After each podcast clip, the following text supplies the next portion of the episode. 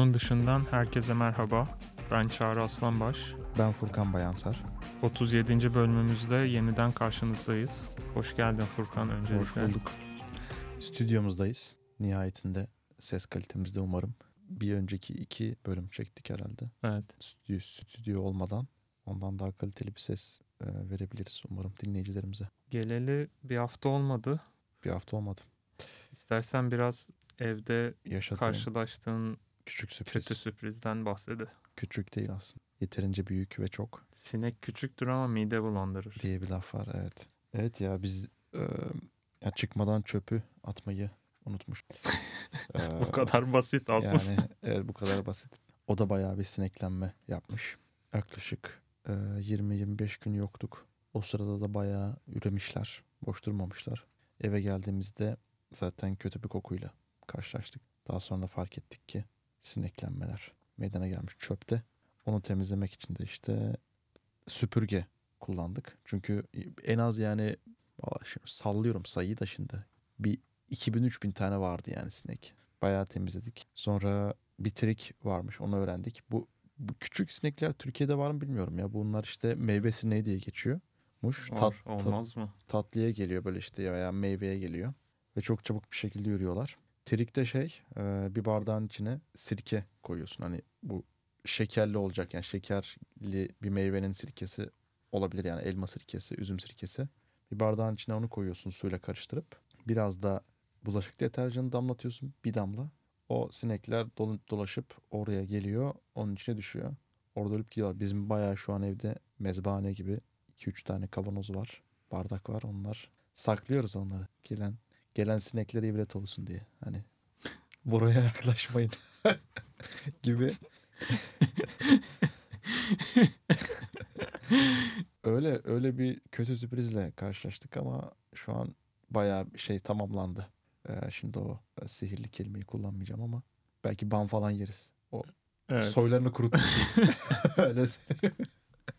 Podcast'imize yeni bir şey kattı bu. Hani hayat tavsiyeleri. Evet, güzel trik. Ama ben o Türkiye'de o küçük sineklerini hiç hatırlamıyorum ya. Burada çok çabuk yürüyorlar ya artık havasından mı suyundan mı? Mesela ofiste biliyorsun işte meyveler falan oluyor sepette, mutfakta. Orada bile hızlıca yürüyorlar yani elini atıyorsun mesela sepete meyve sepetine. 2-3 tane hemen uçuşuyor böyle. Yani bu sene Tabii de bu sinek meyveleri türü- doğal abi. Burada o Evet yüzden tabii sinek ama geliyor organik, yani. organik meyve olunca Organik. sineklenme de oluyor.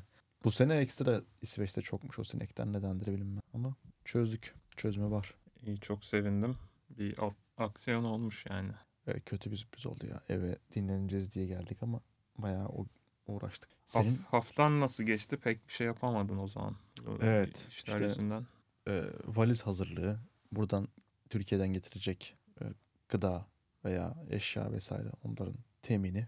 Daha sonra uçak. Zaten İstanbul aktarmalı geliyor. O da bir günümüze mal oluyor yani. Giderken, buradan Ankara'ya giderken direkt uçuşla gitmiştik. O iyiydi yani. Hmm, Ama işte İstanbul aktarmalı olunca in bin hani süre çok uzun olmasa da insanı yoruyor bayağı. hmm. E, çok bir şey yapamadım aynı. Ben de Amerika açık tenis turnuvası bitti. Onun finalini izledim. Medvedev Djokovic finali oldu. Medvedev yarı finalde e, harika bir maç performansıyla Alcaraz'ı yendi. İnanılmaz yani YouTube'da 3 dakikalık özetleri oluyor Amerika açık tenis turnuvasının resmi hesabından. E, o maçın özetini izlemenizi tavsiye ederim. Her şeyi çevirmiş yani. Adam duvar gibi hani Ha. duvarla tenis oynamış gibi Alcaraz. Her şeyi geri çevirmiş. İnanılmaz bir performans. Tabii onu izledikten sonra finale kalınca evvelsi yıl kazandığı gibi Djokovic'e aynı performansla oynayıp yine kupayı alacak ya da en azından zevkli bir, bir maç izletecek hissiyle e, maçı izledim ama çok etkisizdi. 3-0 kaybetti. Zaten maçın hepsini de izleyemedim. E, Biraz saat geç olunca maçta çok zevkli olmayınca uyudum. Djokovic 24. Grand Slam şampiyonluğunu elde etti. Nadal'la farkı biraz daha açtı. Burada söylemiş miydim bilmiyorum ama yani bence gelmiş geçmiş en iyi tenis oyuncusu. Net Evet. tartışmaya kapandı artık bence. Komple oyunculuğu tartışılır. Sağ dışında hatta sağ içinde oyun dışındaki e, şeyleri çok tasvip etmiyorum ama e, oyunu eşsiz yani her alanda en iyisi olmasa bile ilk üçte oyun çeşitliliği anlamında. Onun dışında dün e, bugün çarşamba günü 13 Eylül'de çekiyoruz bölümü. Dün Apple'ın etkinliği vardı. Ona biraz göz attım. Biraz iPhone 15 hakkında konuşabiliriz. Evet. Ben Gözüme izleyemedim eventi ama sen evet. gözüme çarpan şeyler Pro modellerinde titanyum parçalar bulunan kasa tanıttılar. Büyük ihtimalle fark edilecek şekilde hafif olacak. Zaten tanıtımda da Jaws telefonu elinize alınca hemen fark edeceksiniz değişikliği falan gibi dedi. hafif olacak. Çok hafif olacak. Ekran biraz daha hani kenarlara yaklaşmış, büyümüş. Ama çok hani görünür olarak ve çok farklı gelmedi bana. Onun dışında şu ana kadarki tüm iPhone'larda kullanılan o cihazı sessiz modda tutma, sesli modda tutma switch tuşu normal bir tuşa dönmüş ve konfigüre edilebilir şekilde farklı şeylerde yapabiliyorsun. İşte default hali yine sessize alma, sesliye alma olacak. Ee, mesela işte diyelim çok sık ses kaydı alan birisin. Hmm. Ona hızlı ses kaydı şeyiyle e, zaten tanıtımda da o örneği o örnekten bahsettiler. Öyle e, kafana göre özellik atayabileceksin ya da kamera açma vesaire gibi. Tabii en büyük değişiklik bence USB-C'ye geçmeleri ve bunu Lightning kull- kullanan iPad, MacBook falan geçmişti zaten. Aha. Ama bu geri kalan daha e, diğer daha küçük e, aletlerinde telefon, işte iPhone, Watch, AirPods'un şarj kutusu gibi hepsinde USB-C'ye geçtiler. Tabii hani yıllardır USB-C'ye olan bakış açıları dün bir anda ya aslında en çok yaygın bu ya. iyi aslında bu falan hani o o şekilde tanıttılar. Sanki kendilerinin aklına gelmiş gibi fikir. Yıllardır Aynen. insanlar söyleyip duruyor zaten. Evet o, o bayağı şey oldu. Tabii belki bunun sebebini merak eden dinleyicilerimiz vardır. Bu kararın sebebi aslında Malta ülkesindeki bir politikacı. Biraz o hikayeden bahsedeyim. Malta'da 36 bin ya da 30 küsür bin oyla seçilen bir politikacının Brüksel'de Avrupa Birliği Konseyi'ne heyette dahil olması 2-3 yıl boyunca ya arkadaşlar Avrupa'mızda USB-C kablosu içini çoğu şeyle e, çoğu şeyi şarj etmek için kullanıyoruz. Fakat bu iPhone'da Lightning kablosu ayrıca taşıyoruz. Bu büyük bir çevre kirliliği yaratıyor. Ekstra bize yük getiriyor. İşte ben istemiyorum ya böyle iPhone'u çok seviyorum ama bir yerlere taşırken e, bir sürü kablo taşımak istemiyorum yani doğrudan iPhone'da demiyor tabii de deyip Avrupa Birliği'nin 2024 sonuna kadar ya da 2024 sondan itibaren üretilen tüm küçük el cihazlarında USB-C'nin şarj adaptörü uyumluluğu, zorunluluğu getirdi ve Apple'ın da gelirinin 1 bölü 4'ü Avrupa'dan geldiği için bu karara uyma zorunda kaldılar. Aslında hikaye bu. 250 milyon euro bir tasarruf yapılacağı öngörülüyor. Bu kablo e, unification'ı diyeyim e, ya da tek bir kablonun yetmesi sayesinde. Bu da tabii ilginç bir hikaye e, oldu. En yakın zamanda bir Netflix dizisinde, belgeselinde hani bunun arka şeyini e, bekleyeceğim.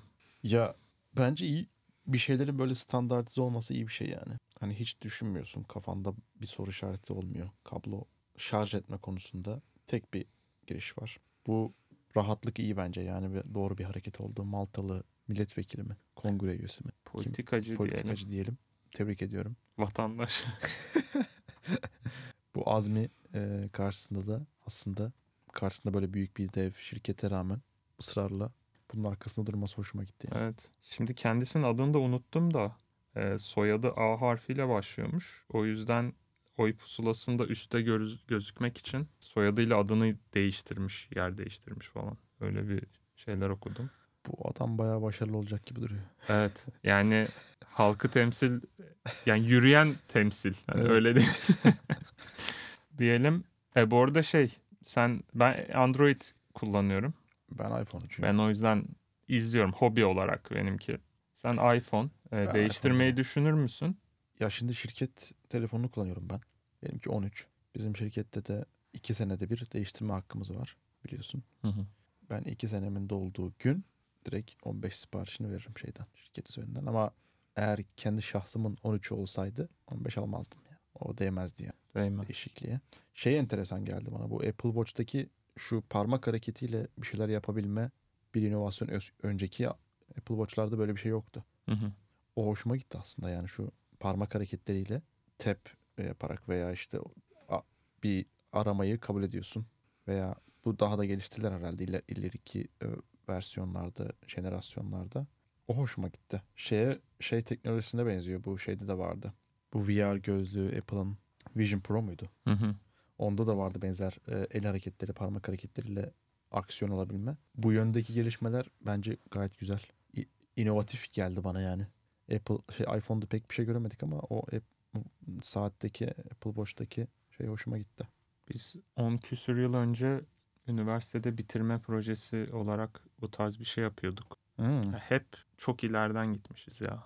Evet. Ya, zamansız, zamanın ötesinde bir inovasyon, zamanın ötesinde bir öngörü diyelim. Evet. O da iyi değil yani.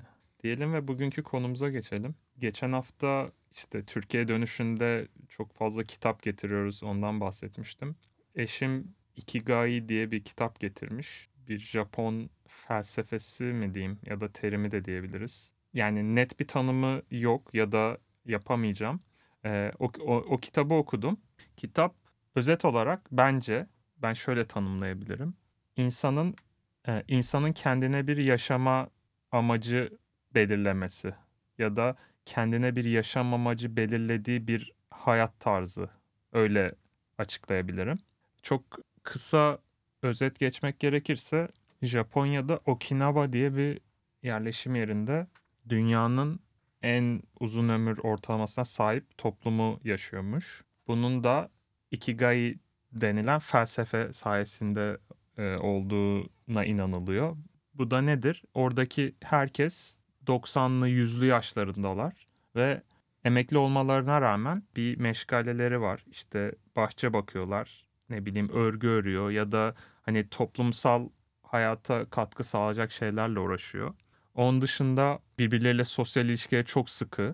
Çok fazla yeni insan gelmiyor. Yani hep bilindik ortamlar. E, Sürekli oyunlar, eğlenceler, sosyal şeyleri yüksek. Sağlıklı yemek yiyorlar. Kötü alışkanlıkları yok. Buna ek olarak dünyada yaş ortalama ömrü en uzun olan e, ilk 5 yere baktıklarında da diğer 4 yerinde benzer ortak özelliklere sahip olduğu görünüyor. Bir tanesi İtalya'nın Sardinya bölgesinde bir yer. Orada da yine insanlar az stresli yaşıyor. Onlar mesela günde ortalama 2 kadeh şarap içiyorlar ama bunu akşam yemeklerinde sosyalleşme amacıyla yapıyorlar. Tek başına içme gibi değil de yani aslında yemek sırasında belki yemekteki muhabbeti uzatmasını sağlıyor. Benzer bir şekilde Yunanistan'da bir adada aynı şekilde birlikte yaşama güdüsü çok yüksek. Hatta bu Yunanistan'daki ada e, Netflix'te yakın zamanda bir belgesel çıktı. E, onu anlatıyor. Yunanistan'daki bu adadaki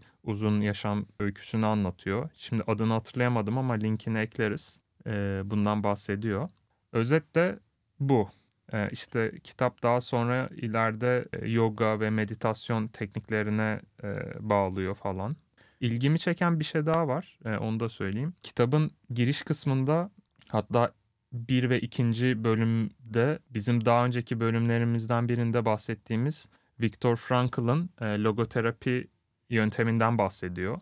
Onu da kısaca hatırlatmamız gerekirse Viktor Frankl varoluşçu bir Avusturyalı psikolog. Auschwitz'te kamplarda zulüm görmüş ama oradan e, bir şekilde ölmeden çıkmayı başarabilmiş ve orada hayata kendini bağlayan e, bir amaç bularak e, bu ilk hatta eşinin ölmediği ve onu beklediği e, düşüncesiydi. Kendine bir varoluş amacı bularak buna dayanarak orada sağ kaldığını düşünüyor ve buradan çıkınca bunu bir yöntem haline getiriyor.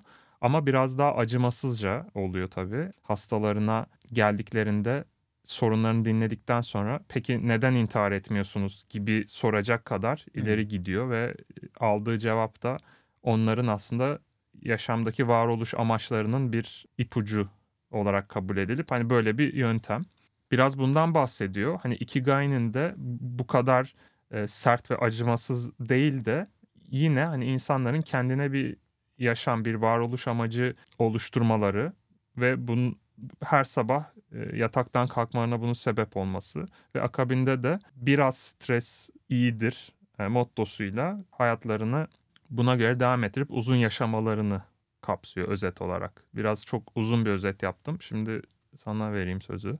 Evet ben çok bilmiyorum senin anlattıklarından e, anladığım kadarıyla. Anladığım kadarıyla bir soru soracaktım. Bu Japonya'daki bölge de dedin ya ortalama yaş ömrü en uzun olan yerler. En uzun yer dünyadaki. Orada yaşayan insanlar bu Ikigai denilen konseptten haberdar olarak mı yaşıyorlar yoksa onların yaşam şeklinden mi bu Ikigai konsepti ortaya çıkarılmış? Anladığım kadarıyla oradan çıkmış bir konsept değil ama yani Japonya'da ya, ortalama yaş ömrü e, yüksek bir sürü bölge var. Hı. Hani dünya içinde zaten ülke olarak kıyaslanınca bir numaradalar. Hı hı. Bu arada İsveç de ilk üçte sanırım. Hı. Yani tabii benim buradan çıkardığım ben de o kadar yaşamak istiyorum değil. Mesela hatta Japonca bir karşılığı da varmış bu terimin. Yüzde seksen doygunluğa ulaşana kadar yemek lazım. Masadan doymuş kalkmayacaksın. İşte kültürel olarak Japon mutfağında küçük küçük bir sürü tabakta az yemek gelmesinin bir sebebi de oymuş. Göz doygunluğuna ulaşmak ve tam doymadan kalkmak. Aslında bu senin sindirim sisteminin sağlığı için de önemli. Yani bir sürü karar vermen gerekiyor hayatında. Bugün neyim? Şunu nasıl yiyeyim? Şurada ne kadar stres yapayım? Ya hepsinde verilebilecek en doğru kararı veriyorlar ve gerçekten yüz küsür yaşına kadar götürüyor. Ama mesela biz bunu ya- bu kadar yapamayız. Beni en çok şey etkiledi. İş yerindeki stres. Bence en şey stres zaten.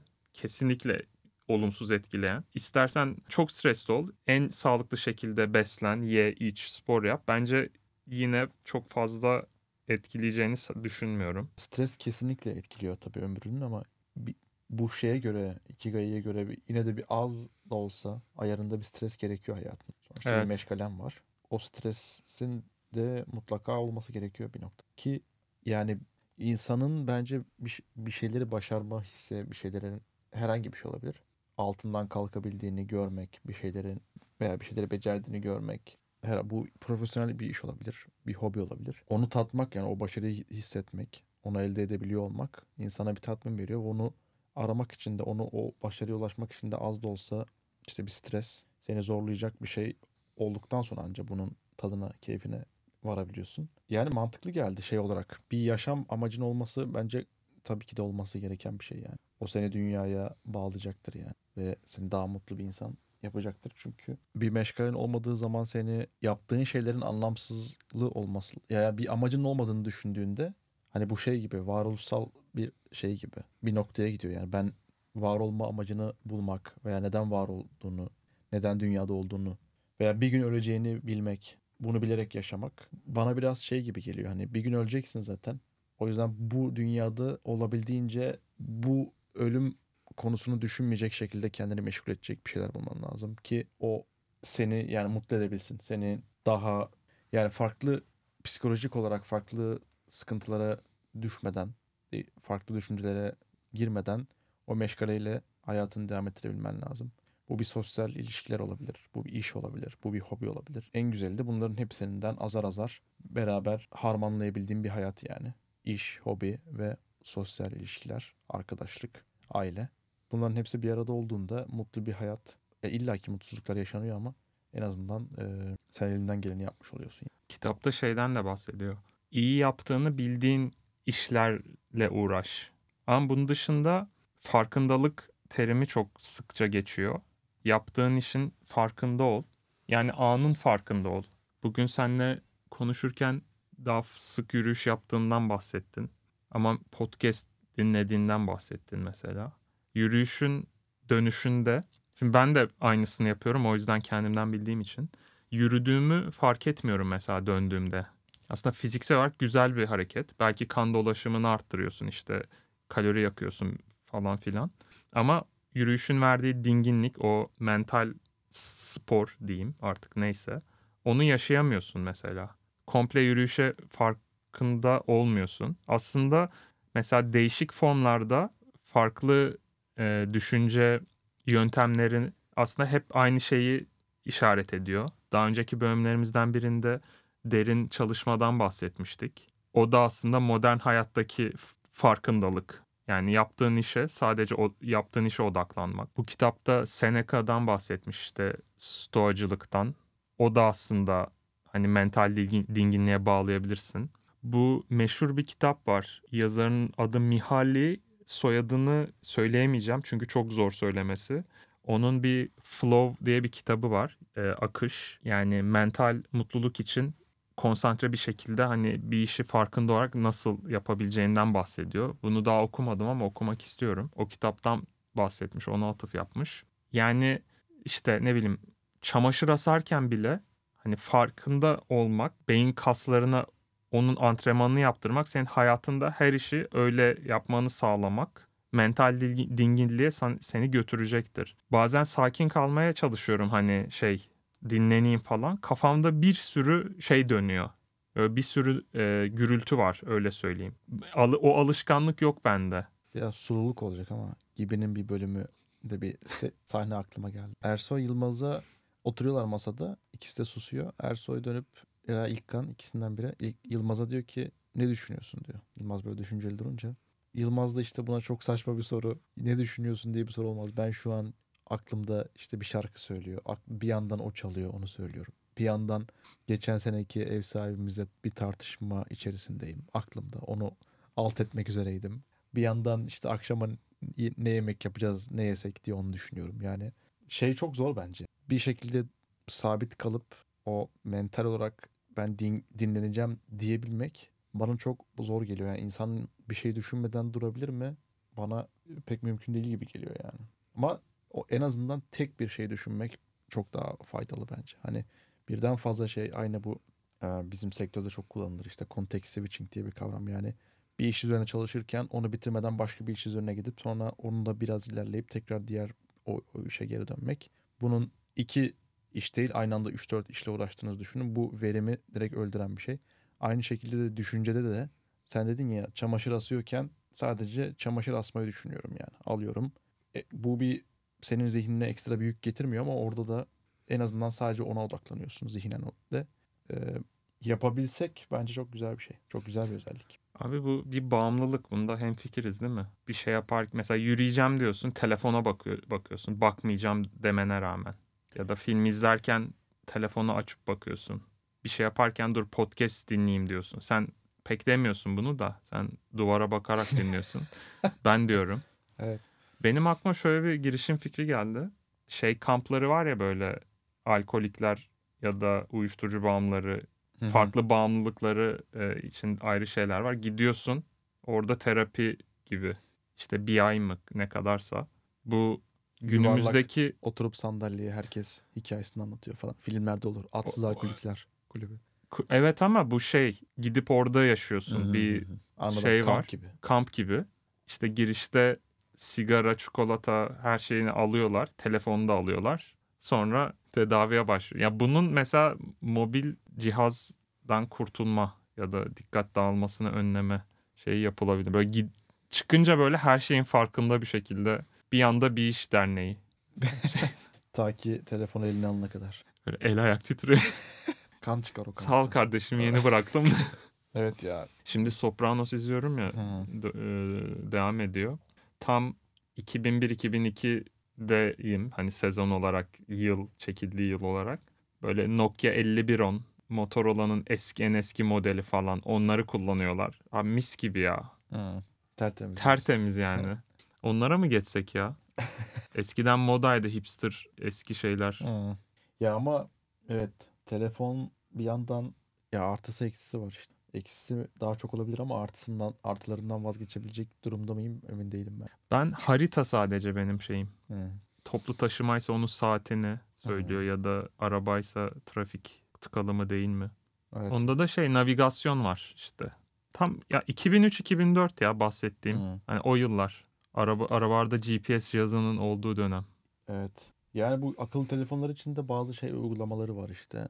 Senin Apple'da da var. Apple'ın default'da uygulamaları limitleyebiliyorsun. İşte ben bu uygulamaya 10 dakika bakacağım. Daha sonra aç. Yani sen ona uygulamayı açmak istediğin zaman bir uyarı çıkıyor. Hoş sen o uyarıyı görmezden gelip hani şey yapabiliyorsun. Kaldırabiliyorsun tekrar ama Sen şeye şey inanıyor olabiliyor. musun? Hı. Mesela o sayede bıraktım abi. Artık hiç aklıma bile gelmiyor bu uygulama falan diyen kişi. yani aklıma bile gelmiyor olmadı diyen olmadı ama Biraz azalt azalttığını ama kesin çözüm oluyor mu emin değilim ya. Dediğin gibi belki bir ay iki ay gidiyorsundur öyle. Daha sonra sürekli o her uygulamaya bastığında iki seçenek var. Ya u- açmıyorsun ya da e, işte dismiss gibi bir şey var hani. E, yani bilmiyorum işe yara- yarar mı? Bende yaramadı. Ben denedim. Yani bende yaramadığını söyleyebilirim. Ama bu te- bilgisayarda da var benzer uygulamalar. Freedom'da galiba bir tanesi bayağı bayağı iyi olanlarından biri. Ee, onu da linkini paylaşırım. Ama onu ben kullandım mesela bir süre. Yine o kadar fayda etmedi. Ama şey mantıklı mesela.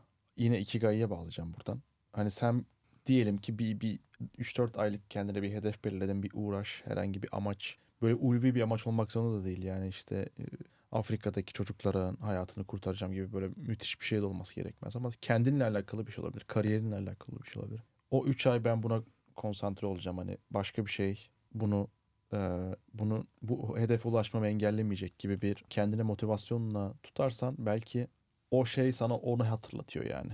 Uygulamaya girmek istiyorsun bir engel çıkıyor karşına. O senin zihninde direkt o amacını hatırlatıp ya ben bunu açmamalıyım. Onun yerine işte bu amacı hizmet edecek bir şey veya bunu açtığımda beni meşgul edecek, benim diğer bu amacıma ulaşmak için yaptığım çalışmaların e, verimini düşürecek bir şey. O yüzden kendimi engelliyorum. Ya yine sende bitiyor tabii ki de zorla bir şey yok ama hatırlatıcı bir etken olarak belki yardımcı olabilir. Anladım. Evet katılıyorum. Ben de ne öyle ikigai ya da stoacılık gibi ben on, yani onu da çok öbür tarafın en ucu gö- görüyorum. Hı hı. Ne bileyim mesela güzel yemek isterim. Az yerim belki ama hani bazen sağlıksız şeyler de yemek isteyebiliyoruz. Hani ne o kadar uçta isterim ne de yani şöyle aslında biraz önce bu farkındalıktan bahsettik. Farkındalık içinde ne ikigai ya da stoik düşünce gibi daha uzun yıllardır olan yöntemleri tercih ederim ne de bu işte modern e, derin çalışma gibi ya da dijital minimalizm gibi kendimi zorlayarak uygulama limitleri koyarak yapmak isterim. Çünkü Hmm. ben on- onun da çok faydası olacağını düşünmüyorum. Yani daha önceden daha farklı düşünüyordum bu konuda da.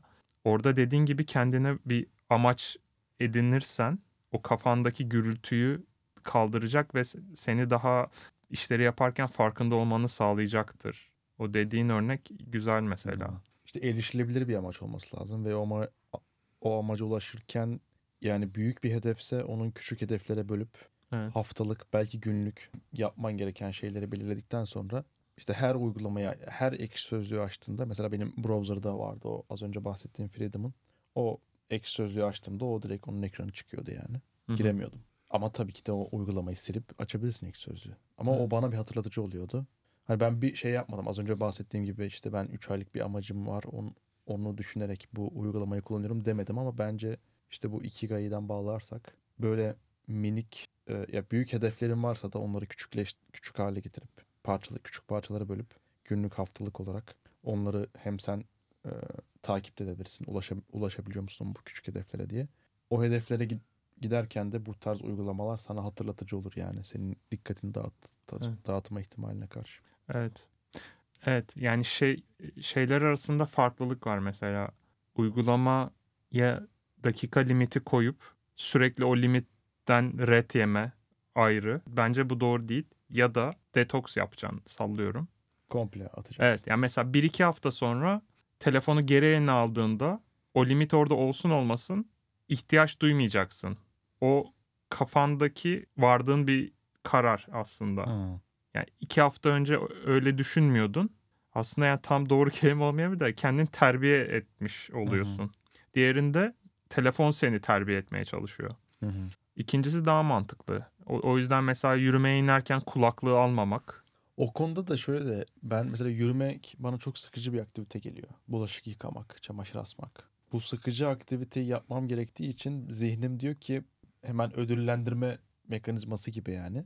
Tamam bunu yap ama yaparken de şunu dinleyebilirsin. Yani sevdiğin bir podcast dinleyebilirsin veya YouTube'da bir herhangi bir içeriği. Böylece o sıkıcı olan aktiviteyi zihnimde daha ödüllendiriyorum ben. Evet sen bunu yaptın ama ödül, karşılığında ödül olarak bu var. Gibi Evet. bir şey oluyor. Bu Atomik Alışkanlıklar kitabında bu yöntem bahsettiği yöntemlerden biri bu aslında. Ama şeye zıt oluyor işte. E, Ya, yapılmaması gereken bir şey. Evet. Yani daha mental şeylerini konuşacak olursak podcast ya da müzik dinleyerek yaptığın sporun vücuduna verdiği katkı dinlemeden yaptığın spora göre bir tık az olabilir bile. Olabilir. Hani ağırlık kaldırırken daha farkında olarak hani Hı şey yapmak hı hı, direkt hı hı. mesela hani daha etkili olabilir. Ama tabii o kalkıp kendini spor salonuna götürdüysen ha müzikle yap ha müziksiz yap. Yani aslında oraya gitmen yeterli hani bir şeyler yapma. Hiç gitmeye de bilirdin ama bizim tartıştığımız onun da daha Evet. verimli hale nasıl yapılır? Müzikle podcast'ı aynı kefede değerlendiremiyorum ama ben. Yani podcast'te eğer gerçekten dinlemek istiyorsan ve dinliyorsan oradan bir şey anlaman lazım yani. Müzikte ya mesela aynı müziği dinliyoruz mesela artık sözlerini ezberlemişsin veya sözlerini dinlemiyorsun. Müziği hoşuna gidiyor dinliyorsun. Orada ağırlık kaldırırken aynı anda sadece o ağırlığı kaldırabilecek miyim diye konsantre olabilirsin. Müzik arkada çalsa seni etkilemez. Ama podcast dinlerken bir yandan o podcast'te konuşulan şeyi anlayıp aynı zamanda o ağırlığı kaldırabilmeye konsantre olmak yorucu bence zihne. Daha yorucu. Daha Evet ama sadece mesela beğendiğin bir şarkıyı bir anda dinleyesin geliyor ya dinlerken aşırı mutlu oluyorsun. Hmm, Sözlerinde o nakarata geçişte o arkadaki gitar riff'i çok Hmm. güzel geliyor falan. Hmm. O ayrı mesela. Evet. Ama bir yandan da dediğin doğru. Belki seni çok gaza getiren bir şarkı var. Evet. Onunla olabilir. öttürüyorsundur şeyi, ağırlıkları mesela. O zaman o da ayrı. Bayağı konuştuk. Evet. Hem iPhone 15'ten hem de Nokia 5110'dan aynı bölümde bahsettiğimiz Evet. podcast kutunun İkisinde dışında öldüğümüz. bir bölümün daha sonuna geldik. Bizi dinlediğiniz için teşekkür ederiz. Bir sonraki bölümde görüşmek üzere. Hoşçakalın. Görüşmek üzere. Hoşçakalın.